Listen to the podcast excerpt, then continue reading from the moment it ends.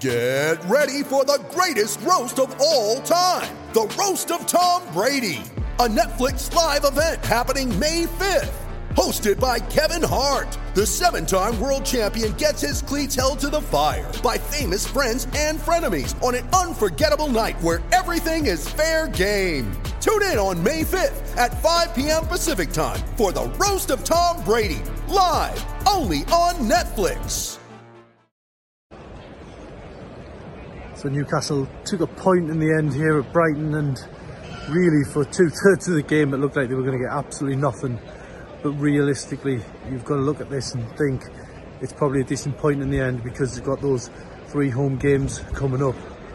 Eddie Howe in the stands tonight. He'll be targeting three home wins at St James Park, I'm pretty sure, and he probably will feel like he can get them.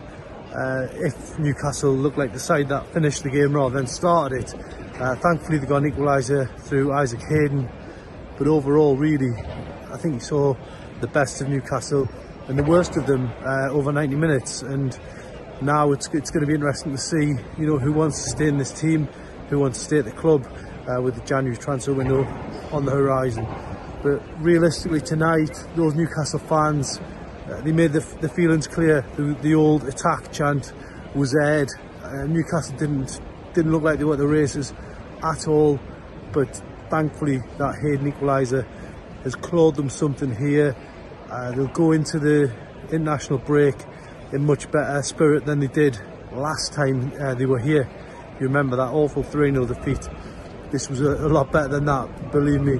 And Newcastle now uh, off the bottom of the table with a point, but as I say, it wasn't pretty at times.